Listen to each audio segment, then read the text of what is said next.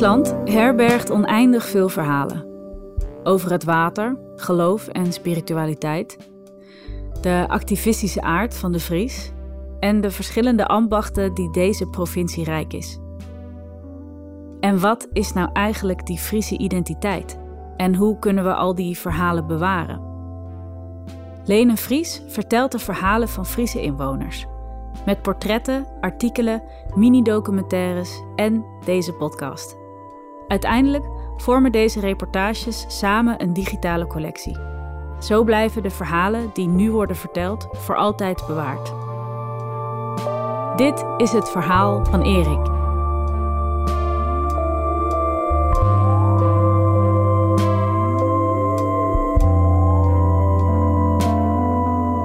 Mijn naam is Erik Betten. Ik woon in Dronriep tegenwoordig. Ik ben geboren in Leeuwarden. Um, ik ben 46 eh, jaar, getrouwd, twee kinderen. Uh, ik heb geschiedenis gestudeerd, ben in de journalistiek beland en uh, bij het Fries Dagblad komen werken een heel aantal jaar geleden. En als Leeuwarden jongen die buiten Friesland terechtkwam, terugkwam in Friesland, Fries moest leren en zich veel meer met Fries, uh, Friesen ging bezighouden, viel hem gewoon heel bijzondere dingen op. En, en ook de waarde die gehecht werd aan Fries zijn en Friese identiteit.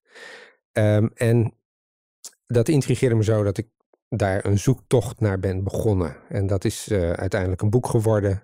De Fries, op zoek naar de Friese identiteit. Dat is in 2013 al verschenen.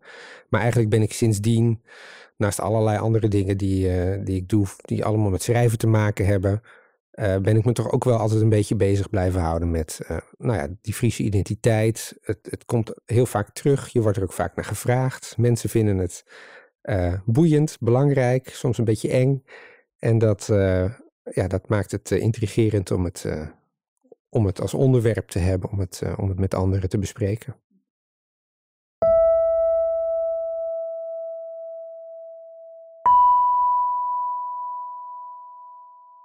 Als, als je opgroeit op een plek, waar ook ter wereld, uh, krijg je met het opgroeien, met het opvoeden, krijg je collectieve identiteiten mee. En het is er nooit één, het zijn er altijd meer. Je, je, je behoort tot, tot een gender, je behoort tot een, een taalgroep, je hebt een nationaliteit. Dus er zijn allerlei manieren waarop je jezelf identificeert als lid van een grotere groep.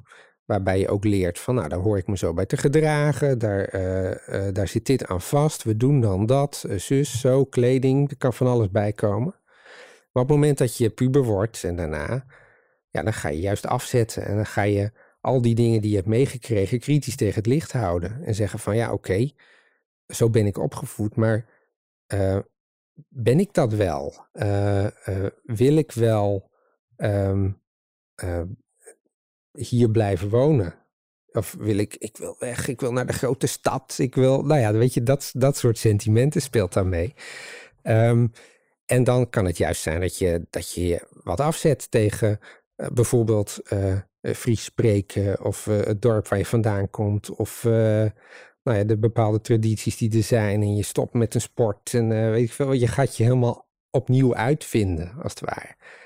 Dat lukt natuurlijk nooit helemaal, want er blijven altijd banden met, met waar je vandaan komt, met hoe je bent opgevoed. Er zitten altijd nog.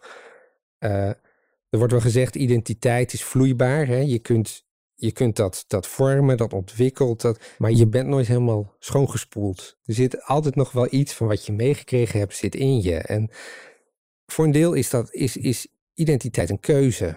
Wil ik deel uitmaken van die groep? Wil ik erbij horen? Uh, maar het kan ook heel hard zijn en het heeft ook een keerzijde. Het kan ook zijn dat je dat wel wil, maar niet mag van de rest van de groep, omdat er een eigenschap van je is die volgens een groot deel van de groep bij wie je wil horen, dat die zeggen van nee, maar omdat jij zo bent of dat hebt of zo uitziet, kan dat niet. Weet je, dat is natuurlijk de harde kant van dat proces van je ergens aan verbinden of je je ergens tegen afzetten. Dat het niet altijd jouw eigen keuze is, maar soms ook de keuze van anderen of jij wel of niet bij die identiteit hoort.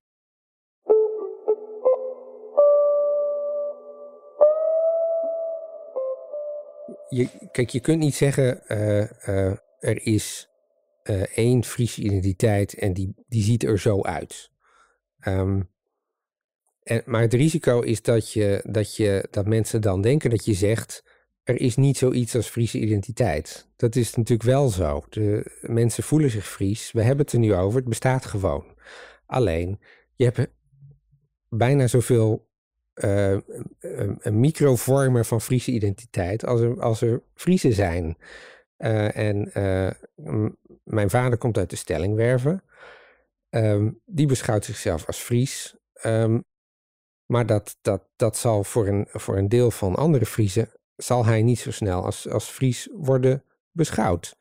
Um, nou ja, wat ik, wat ik persoonlijk heb gehad, is dat ik uit Leeuwarden kwam en mezelf niet zo als Fries zag. Inmiddels in Dronriep woon, Fries spreek en me wel degelijk als Fries beschouw en in heel veel gevallen ook zo gezien wordt. Nou, dat, dat zijn allemaal verschillende soorten Fries, Friese identiteit, um, die naast elkaar en door elkaar kunnen en ook moeten bestaan. Want zo werkt dat nou eenmaal. Um, je hebt het beeld, uh, je hebt uh, uh, de Friese steden, je hebt nou ja, um, de eilanden, de stellingwerven. Je hebt, je hebt allerlei onderdelen van, van de geografische provincie Friesland, waarin dat idee van Fries zijn um, heel anders wordt ingevuld en beleefd. Maar waarvan je niet kunt zeggen van zij zijn niet Fries. Alleen uh, ja, de definitie die je daar met elkaar aan geeft, uh, die, die verschilt gewoon uh, van plek tot plek en van groep tot groep. En soms binnen groepen ook heel sterk. Dat is inderdaad uh, hoe ik het zelf ook ervaren heb, opgroeiend in Leeuwarden. Dat je, dat je buiten Friesland kwam en dat mensen vroegen waar kom je vandaan? Nou, ik kom uit Leeuwarden. Is met een Fries. En dat je dan toch altijd had meegekregen vanuit dat, dat Leeuwarder, uh, die Leeuwarder cultuur, dat je dan altijd een soort voorbehoud ging maken. Van ja, nou ja, het is niet helemaal hetzelfde. En dat, uh, ik weet niet of dat nog steeds zo is. Ik kan me voorstellen dat het, dat het misschien ietsje minder is geworden dan in de jaren tachtig, waar ik het nu over heb. Maar dat, uh, dat is wel interessant. Dat zegt meteen ook al heel veel over uh, nou, bijvoorbeeld de spanning die er soms is tussen hoofdstad en, en platteland, uh, tussen Friestalig en niet-Friestalig. Nou ja, als, als jongen in Leeuwarden had ik, had ik dat ook echt wel heel duidelijk um, ingeprent gekregen, onbewust, want zo gaan die dingen. Uh, dat op het moment dat iemand mij voorlegde van je bent dus Fries, want je komt uit Leeuwarden, dat je zei nee, zo, zo eenvoudig is het niet.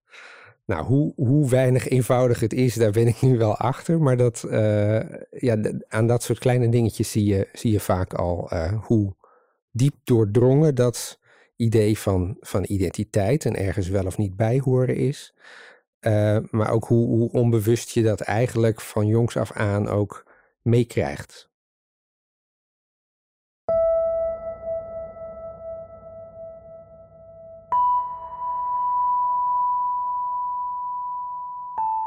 Wat mij opviel was, um, toen ik dat boek ook schreef, heb ik studenten van de Thorbecke Academie een enquête laten doen. Um, onder Friese en niet-Friese. En die studenten hadden daar zelf uit, uit, uit eigen, dat was ook voor een afstudeer dingetje, um, een vraag bij bedacht, namelijk 15 karaktereigenschappen. En dan moesten mensen van zeggen welke van die wijst drie aan die je het meest of meest Fries vindt. Nou, dat vond ik eigenlijk een heel vervelende vraag in eerste instantie, want ik wilde juist af van dat idee van, uh, ja, het, uh, het zit in je en het gaat er nooit meer uit. Ik wilde juist uitleggen hoe complex en hoe um, vloeibaar identiteit kan zijn. En dat Friese identiteit wel iets is uh, en, en ook iets um, in zichzelf wel bestaat, maar uh, dat het ook van persoon tot persoon en context tot context weer anders kan zijn. Dus dat lijstje van die 15 eigenschappen, dat zat me eigenlijk niet lekker. Maar ik denk, nou ja, die, je moet dat initiatief ook niet smoren, dus laten we het maar doen. En het interessante was dat daar een heel scherp afgebakende top, in ieder geval top 2 uitkwam, zowel bij Friese als niet-Friese. En uh, met afstand op één stond de eigenschap nuchter.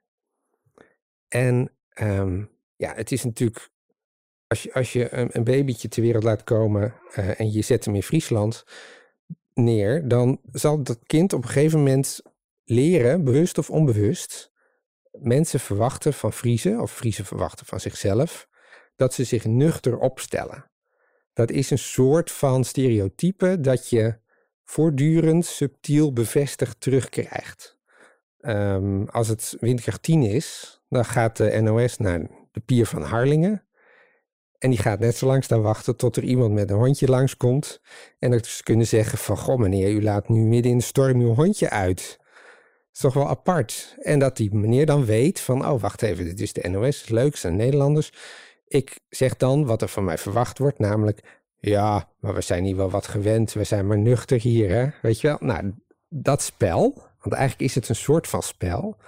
Um, dat kwam dus mooi naar voren uit dat lijstje. En dat vond ik heel erg grappig. Dat dus uh, als het ware een soort van afspraak bestaat tussen vriezen en niet-vriezen. Van nou, er zijn soort van, van, van eigenschappen die we elkaar toedichten. En dat betekent niet dat we zo zijn. Maar het betekent wel dat we van elkaar snappen dat het in bepaalde situaties van ons verwacht wordt om ons zo te gedragen. Dus het is iets anders dan een karaktereigenschap, maar het is meer een soort van omgangsvorm.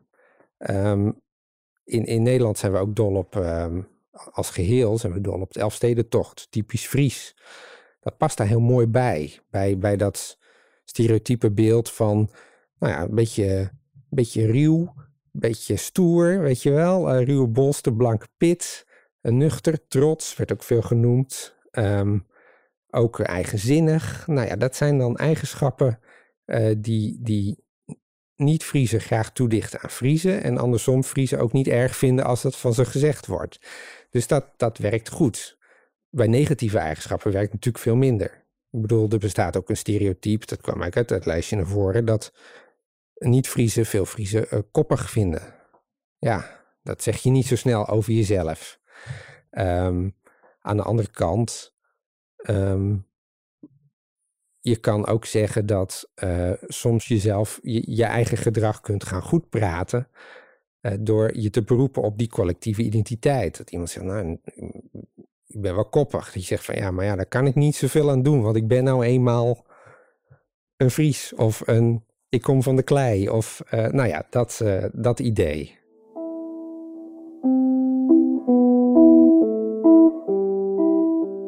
Je kunt de vraag stellen in, in hoeverre is die Friese identiteit nou uh, gebaseerd op, op het landschap, op de plek waar we leven.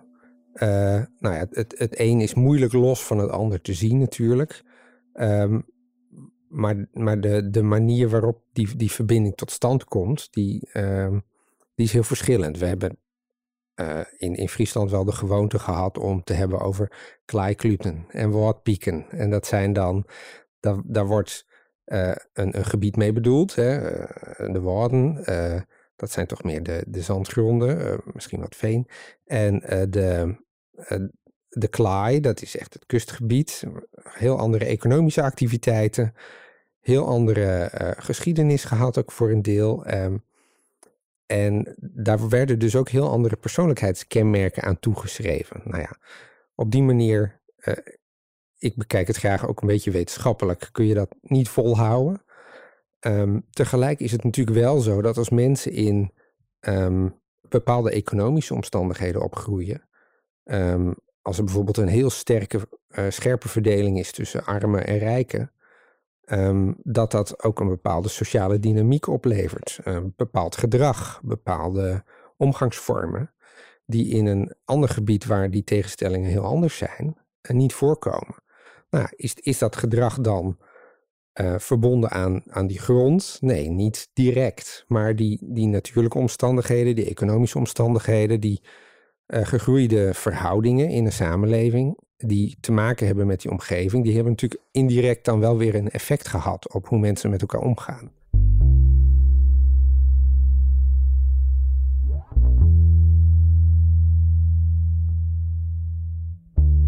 Voor de Tweede Wereldoorlog uh, was denken in termen van Friese identiteit, nationale identiteit, etniciteit, was, um, was ook heel erg verbonden met dat idee van um, de plek waar je woont vormt je ook. En dat was bijna een soort mythisch, mythisch idee van, van alsof als je daar bent en je, je wordt daar geboren en je groeit daar op, dan krijg je dat als het ware uit die bodem mee en dan zit het in je en dan kan het er ook nooit meer uit en het gaat ook niet veranderen. Nou ja, dat, dat idee hebben we losgelaten. Ehm, maar dat is na de Tweede Wereldoorlog zo sterk losgelaten, zeker in wetenschappelijke kringen, uh, dat het ook wel wat doorgeschoten is naar het andere uiterste. Dat er als, ook wel wordt gezegd van ja, ehm, identiteit is uh, een mentale constructie. Dat is ook zo. Dat je, je voelt je op een bepaalde manier verbonden met anderen. Dat is identiteit. Um, en dat kan je in principe van vandaag op morgen veranderen. Uh, maar dat, dat doe je niet, omdat je het meegekregen hebt. Dat heb je aangeleerd, dat heb je overgenomen, dat, heb je, dat is je dierbaar of je hebt er een hekel aan, maar je verhoudt je ertoe. Um, en die, die spanning die na de Tweede Wereldoorlog is ontstaan om in termen van uh, omgangsvormen uh, of, of, karaktereigenschappen, werd toen gezegd, uh, te praten, dat, dat is heel begrijpelijk, want dat heeft tot uitwassen geleid. Hè? Je, je zet groepen apart. Um, in Friesland is een, een klein deel van de bevolking ook heel enthousiast ingegaan op dat idee van, goh, we maken nou uit van een groot Germaans geheel. Dat is eigenlijk, past dat heel goed bij ons Fries zijn. Nou, daar is ook wel weer heel gauw afstand van genomen. Maar dat heeft dat denken natuurlijk enorm um, um, taboe gemaakt. En voor, voor, voor 99% helemaal terecht. Maar het, um, waar we het net over hadden, het, het, het praten in termen van bijvoorbeeld kluten of woordpieken. Dat is ook een manier van uh, reflecteren op je eigen omgeving, op de mensen om je heen, op het um, karakteriseren van de plekken waar je woont, de mensen met wie je omgaat. En dat is ook heel menselijk en natuurlijk. En het zou ook gek zijn om dat helemaal te negeren als was het eigenlijk allemaal maar een afspraak die we vandaag op morgen weer kunnen veranderen.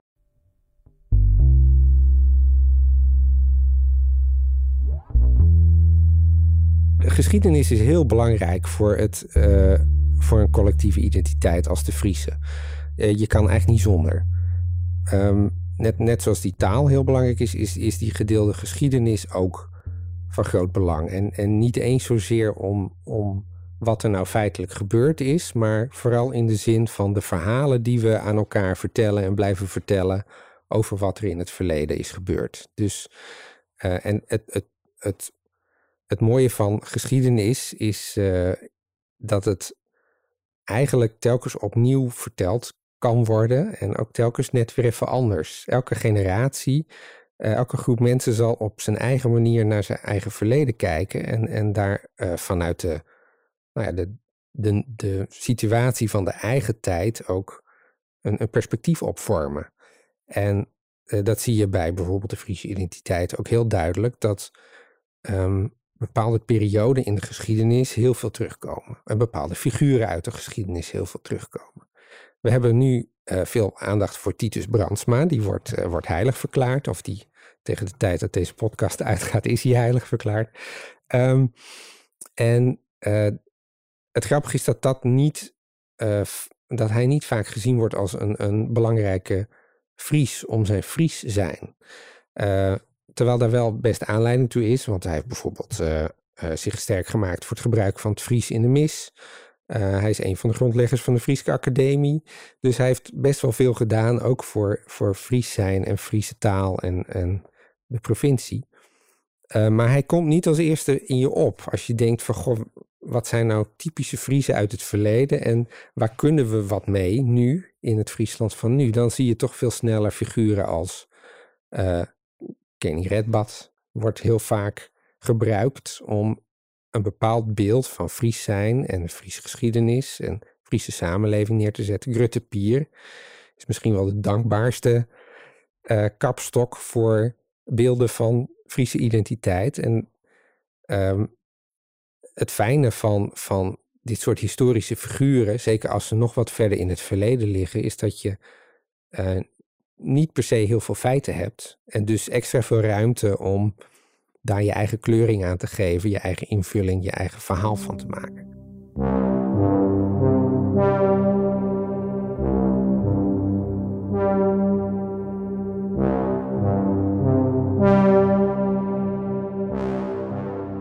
Nou ja, dat is, dat is natuurlijk het interessante aan, aan ehm, collectieve identiteit, zoals de Friese identiteit. Dat je ehm, het is ook in zekere zin een grabbelton.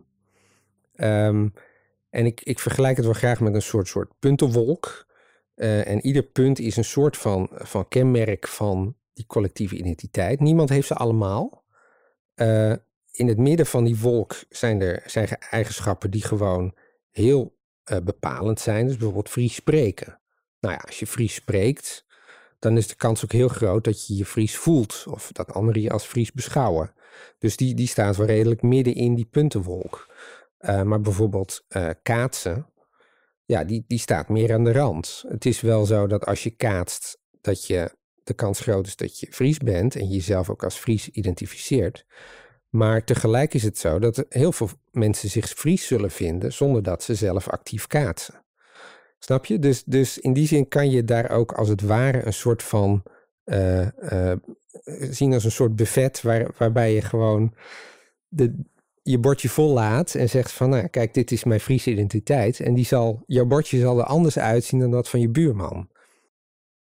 Toen ik nog uh, mezelf niet zozeer als Fries beschouwde, dat was toen ik in Hilversum werkte en in Utrecht woonde en nou ja, in Leeuwarden niet Friestalig was opgevoed, zag ik mezelf niet echt als Fries. Um, en toen, dan vroor het heel hard. En dan zeiden de collega's van, nou jij zal straks wel lekker op de schaatsen naar buiten gaan. Dus ik, ik hou helemaal niet van schaatsen. En dan zei die collega's, je bent toch een Fries, weet je? En dan merk je, oh wacht even, hier in deze context, strenge vorst, um, ben, ben ik ineens toch een vertegenwoordiger van Friesland. Want ze weten, ik kom uit Leeuwarden. Uh, dus dan pas ik in dat plaatje. Uh, en terwijl ik dat zelf helemaal niet zo ervoer. Um, en andersom, gaan we even 10, 15 jaar verder, uh, was ik met dat boek bezig. Ik had het boek geschreven. En een collega bij de krant hoorde van mij van dat ik daarmee bezig was. En die zei van, uh, goh, dat jij je zo met, met Fries bezighoudt. Ik zeg, nou ja, ik, ik, ik ben wel benieuwd in hoeverre ik nou, dat, dat Friese bij mij nou zich tot ontwikkeling heeft gebracht. Want ik, ik spreek nu Fries. Ik woon in Friesland. Uh, ik ben geboren. Um, ik schrijf over Friesland. Uh, ja, ik, in principe bestaat mijn hele leven daar zo'n beetje uit op dit moment. Mijn vrouw komt uit Friesland, mijn kinderen zijn er, nou alles. Uh, en zei, ja, ja, ik vind het toch heel gek, want... Dus ik zei, vind jij mij een Fries dan? nee, nee, eigenlijk niet. En het ging in het Fries, hè, dit gesprek. ik zei, nou, waarom vies mij dan net een Fries? Ja, door gewoon net zo Fries. En dat is heel grappig, uh, dat je dat dan op, op zo'n moment in zo'n gesprek ontdekt. Van, je kan nog zo je best doen. Je kan nog zo proberen alle criteria te vervullen en al die vinkjes te zetten. Uh, er zit ook nog een laag bij van, van gedrag. Van onuitgesproken gewoontes, uh, kleine subtiele hintjes, dingetjes, die voor de een heel belangrijk zijn en voor de ander eigenlijk niet bestaan. Nou ja, dat, dat is een beetje wat ik net zei over die, die bordjes van het buffet. Hij keek naar mijn bordje en dacht van ja, ik herken wel alles wat er op het bordje ligt, maar dat totaal. Ja, en, en ook de manier waarop hij het opschept, weet je wel. Nou, dat is echt, nou ja, dat als het ware die, die benadering, die uh, uh, vond ik heel, heel mooi op dat moment, omdat ik er zo mee bezig was. Ik had me ook gekwetst en afgewezen kunnen voelen, maar dat, dat was zeker bij deze collega absoluut niet, uh, niet de mogelijkheid. Dus um, ik vond het vooral heel erg leuk.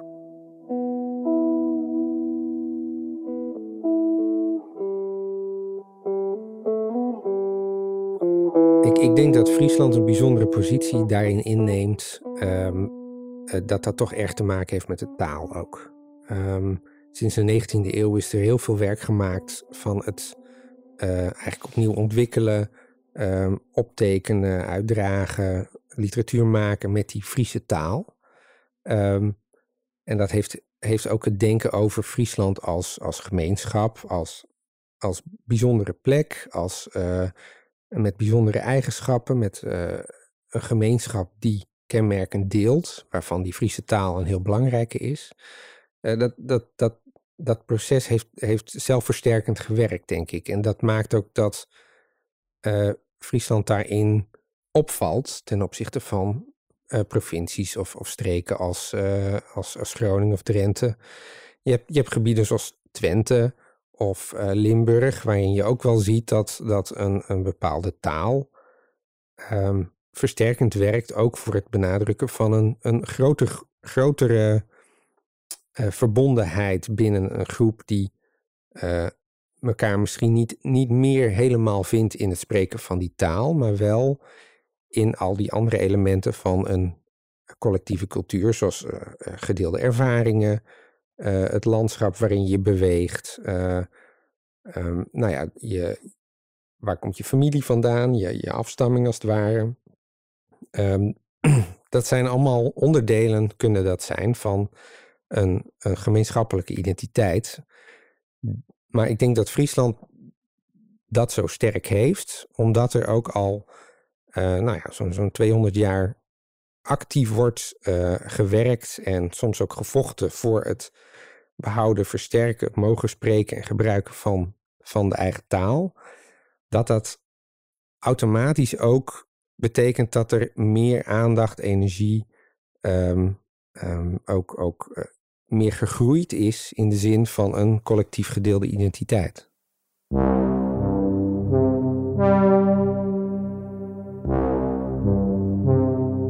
Ja, ik, ik, uh, ik hou heel erg van, uh, van de Friese taal inmiddels. Ik spreek hem graag, ik schrijf erin. Um, dus dus dat, dat, dat heb ik echt omarmd. En ik vind het, vind het nog steeds leuk om, uh, om te merken dat als ik het spreek, sommige mensen het niet meer zo horen dat ik het niet van huis uit spreek. En anderen het haar fijn horen. En anderen weer denken van, maar welk deel van Friesland kom je dan? Want ik kan niet horen welk deel. Nou ja, dat is dan omdat ik overal wat wegpluk. Maar goed, dus, dus dat, dat aspect. Ik, ik, ik ben uh, enorm op mijn plek in de Roriep. Ik vind dat een heerlijk dorp. Uh, um, ja, ik, ik, ik voel mij hier uh, in de provincie goed thuis. Dus Ehm, maar andere, andere uh, onderdelen van het Friese buffet laat ik aan me voorbij gaan. Dus ik, ik ben niet een liefhebber van, uh, van Friese sporten per se. Um, ja, ik, ik beschouw mezelf ook wel als Fries, omdat ik me behoorlijk intensief bezig hou met de Friese samenleving, met de Friese geschiedenis. Um, en dat versterkt het gevoel van verbondenheid, denk ik ook wel, uh, wel heel erg het schrijven van het boek heeft wel geholpen om, om dat, dat verder um, te ontwikkelen. Ik, ik wil niet zeggen dat ik er meer Fries door geworden ben, maar ik heb, ben wel scherper gaan zien van uh, waarom dat nou in zit. Uh, en soms, soms is het ook een kwestie van um, leren accepteren dat je sommige dingen je niet eigen zult maken en dat dat ook helemaal niet zo erg is. Uh, een beetje terugkomen op dat, dat Fries dat ik dan spreek. Toen ik het net, uh, net had geleerd bij de AVOEK. Toen, uh, toen was het natuurlijk zo, zo verschrikkelijk gave dat het onmiddellijk opviel. Dus ik weet nog wel dat er, dat er een, barbecue was van de buurt. En dat ik het had over het bettenhoes van, van iemand. Het geboortehuis. En, en dat ik twee buurvrouwen hoorde zeggen van... Ja, wat mooi hè, bettenhoes. Ja, dat zien we nooit meer. Nee, het is geboortehoes of zo. Nou ja, dat, dus dan, dan merk je van, oh, ik, ik, ik probeer iets te doen waardoor ik erbij hoor. Maar in deze poging lukt dat dus niet. Nou ja, dat, dat, dat hele bewust omgaan met, met die processen, dat, dat is moeilijk vol te houden. Maar dat is ook wel weer heel interessant geweest. En dan merk je ook wel van, nou oké, ik moet het gewoon gaan doen. En het gaat dit jaar niet lukken, maar misschien over tien jaar wel, of over twintig jaar wel. Nou ja, zo, zo flexibel moet je voor jezelf er ook eh, mee omgaan, denk ik.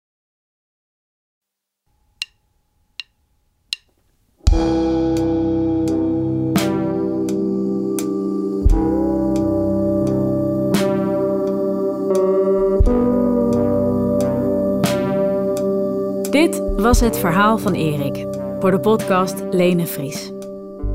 Deze podcast werd gemaakt door mij, Joran de Boer en Aira Helvrig, die de eindmixage deed. De muziek werd gemaakt door Esker van de Werken. Dank aan Erik voor het vertellen van je mooie verhaal en dank aan jou luisteraar voor het luisteren. Vond je deze aflevering mooi? Deel hem dan vooral met anderen. En als je dan toch bezig bent, laat dan ook even een review achter. Op die manier kunnen andere podcastliefhebbers deze podcast makkelijker vinden. Meer informatie over Lene Vries vind je via de link in de show notes. Graag tot de volgende aflevering.